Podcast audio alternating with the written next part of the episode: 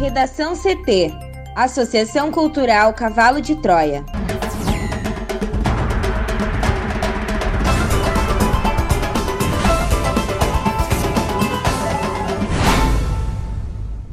Agora, no Redação CT.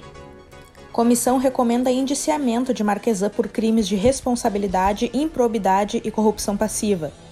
Desemprego avança em 11 estados no segundo trimestre, diz IBGE. TCE amplia horário de votação em uma hora nas eleições deste ano. Grupo de alunos da Unipampa vai receber notebooks para acompanhar aulas online.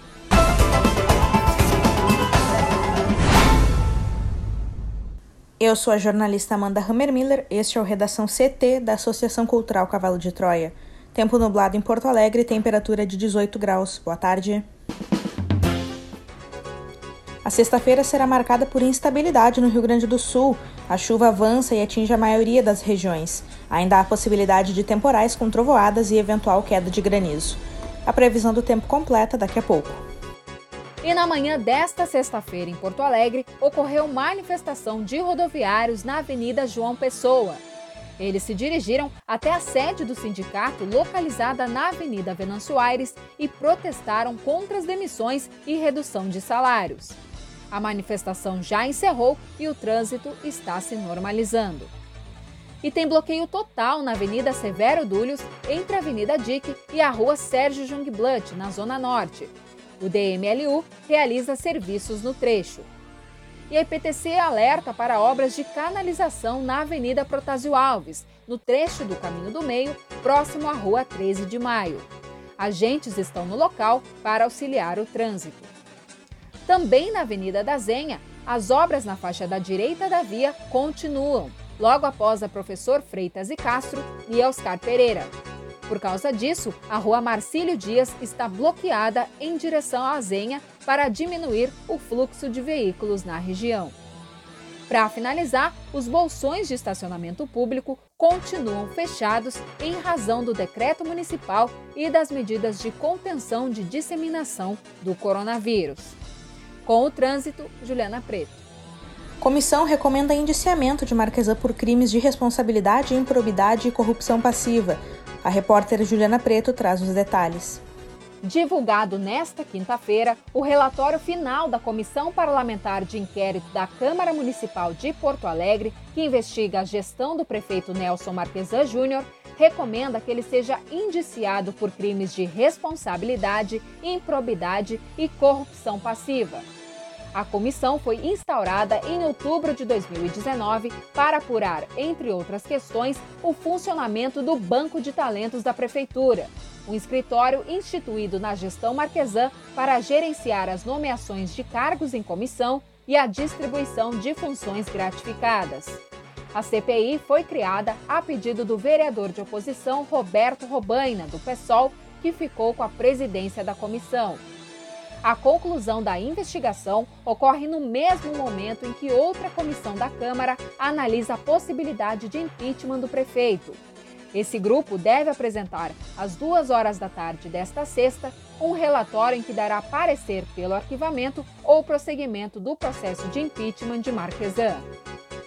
Os principais argumentos usados para abrir essa investigação em 2019 são os mesmos que embasaram um pedido de impeachment contra o prefeito, já negado pela Câmara em setembro do mesmo ano. Apesar de o pedido de impedimento ter sido rejeitado pelo plenário, as denúncias nele contidas resultaram na abertura de uma CPI um mês depois. Entre outras questões investigadas pela comissão está a relação do prefeito com o empresário Michel Costa em negócios envolvendo a prefeitura da capital.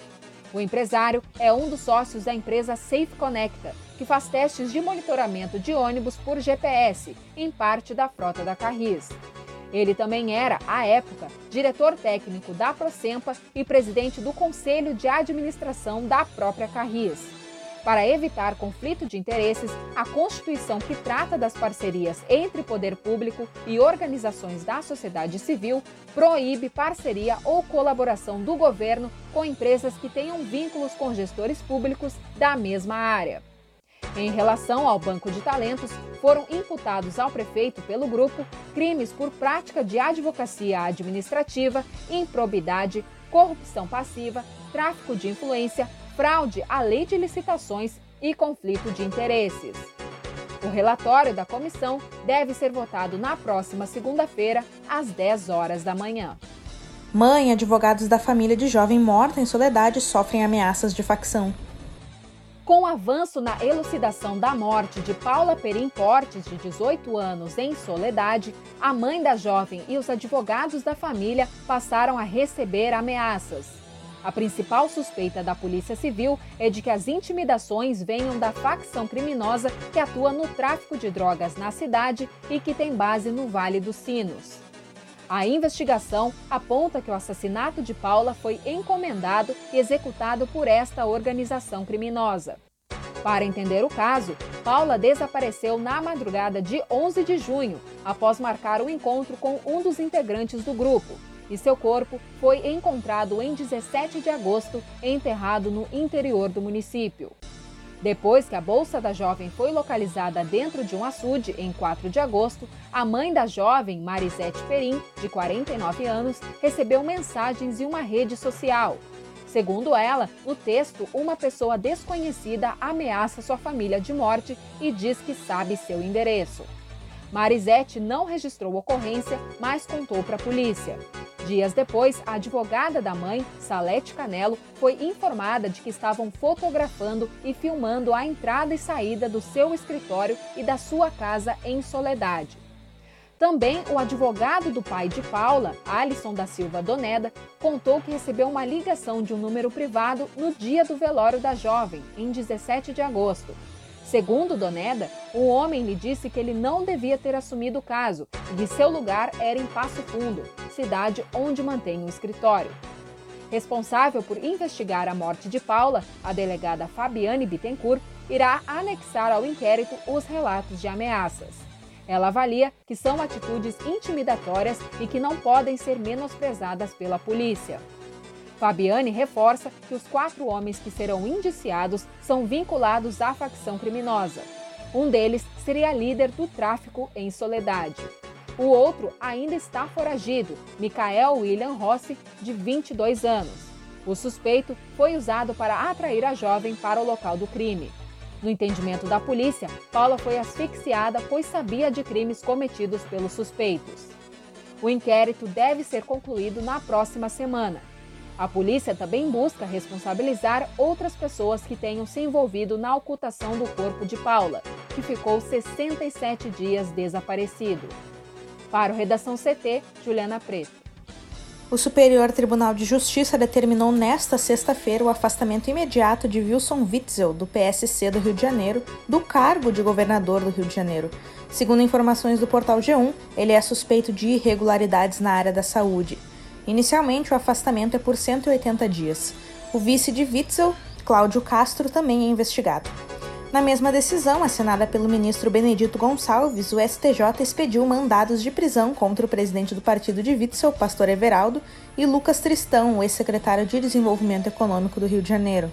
Agentes da Polícia Federal estão nas ruas para o cumprimento das ordens judiciais ainda mandados de busca e apreensão contra a primeira-dama Helena Witzel, o presidente da Assembleia do Rio de Janeiro, André Siciliano, e o desembargador Marcos Pinto da Cruz. No total, são 17 mandados de prisão, sendo 6 preventivas e 11 temporárias, e 72 de busca e apreensão. As ordens estão sendo cumpridas no Palácio das Laranjeiras, no Palácio Guanabara, na residência do vice-governador, na Assembleia Legislativa, além de outros endereços nos estados do Rio de Janeiro, Espírito Santo, São Paulo, Alagoas, Sergipe, Minas Gerais e no Distrito Federal. Também a busca e apreensão em um endereço no Uruguai, local onde estaria um dos investigados cuja prisão preventiva foi decretada. Em maio, Witzel foi alvo de operação da PF no âmbito da investigação sobre possíveis fraudes na construção de hospitais de campanha no estado. À época, o governador negou participação nos desvios e sugeriu interferência do presidente Jair Bolsonaro na ação. O desemprego avançou em 11 estados brasileiros no segundo trimestre do ano, de acordo com a pesquisa nacional por amostra de domicílios contínua trimestral, divulgada nesta sexta-feira pelo IBGE. As maiores taxas foram registradas na Bahia, com 19,9%, Sergipe com 19,8%, Alagoas, Amazonas, Rio de Janeiro, Roraima, Maranhão, enquanto os menores em Santa Catarina com 6,9%, Pará com 9,1%, Rio Grande do Sul com 9,4% e Paraná com 9,6%. A taxa de desemprego permaneceu estável em 14 estados e recuou no Amapá e no Pará. O IBGE afirma que o desemprego superou a média nacional de 13,3% em 12 unidades da federação. O país tinha 12,8 milhões de pessoas sem trabalho no segundo trimestre, conforme já divulgado pelo Instituto. O número de desalentados foi de 5,6 milhões de pessoas no segundo trimestre, com alta de 19,1% em relação ao anterior. Segundo o IBGE, desalentado é aquele que desistiu de procurar trabalho porque não tem esperanças de encontrar. O maior contingente desse grupo estava na Bahia, com 849 mil desalentados. A taxa de desocupação foi 12% para homens e 14,9% para mulheres, que permanecem com o maior contingente entre pessoas em idade de trabalhar. Para brancos, a taxa ficou abaixo da média nacional, mas para pretos e pardos ficou acima. Os jovens são os mais afetados pelo desemprego, sendo que a maior taxa de desocupação ficou entre os menores de idade, com 42,8%. Os grupos etários de 25 a 39 anos e de 18 a 24 anos continuaram com taxas elevadas.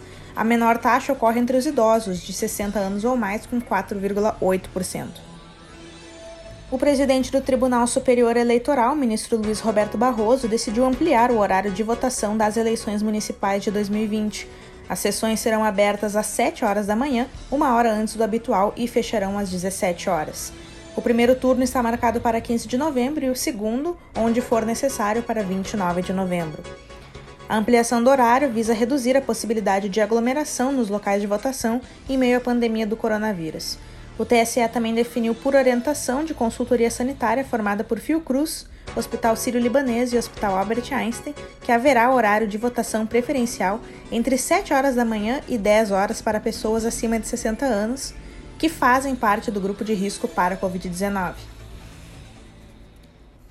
No Redação CT, agora previsão do tempo com Juliana Preto. E nesta sexta-feira, um novo sistema de baixa pressão atmosférica se forma na costa do Rio Grande do Sul, favorecendo a permanência da instabilidade no estado. De acordo com a SOMAR Meteorologia, a chuva avança e atinge a maioria das regiões. Ainda há condição para a ocorrência de temporais com trovoadas e eventual queda de granizo. A exceção é o norte gaúcho, onde o tempo firme persiste, com o sol predominando entre nuvens. A temperatura ela vai continuar elevada, com a máxima podendo chegar a 32 graus em Santa Rosa, no noroeste do estado. Já aqui em Porto Alegre, os termômetros batem nos 25. No sábado, o tempo deve ficar semelhante ao de sexta-feira. As condições atmosféricas ainda favorecem a ocorrência de chuva em grande parte do Rio Grande do Sul. Nas áreas mais ao sul, a previsão é de bastante nebulosidade e chuva a qualquer momento do dia, ainda com condição para temporais. Na região, os ventos podem passar dos 50 km por hora. Um bom final de semana a todos!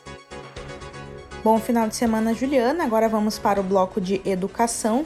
Nos próximos 10 dias, um grupo de alunos da Universidade Federal do Pampa, a Unipampa, passará a contar com um recurso para auxiliar na retomada das aulas online. São os notebooks. No total, serão distribuídos 52 equipamentos a estudantes de 8 das 10 cidades onde a universidade está presente.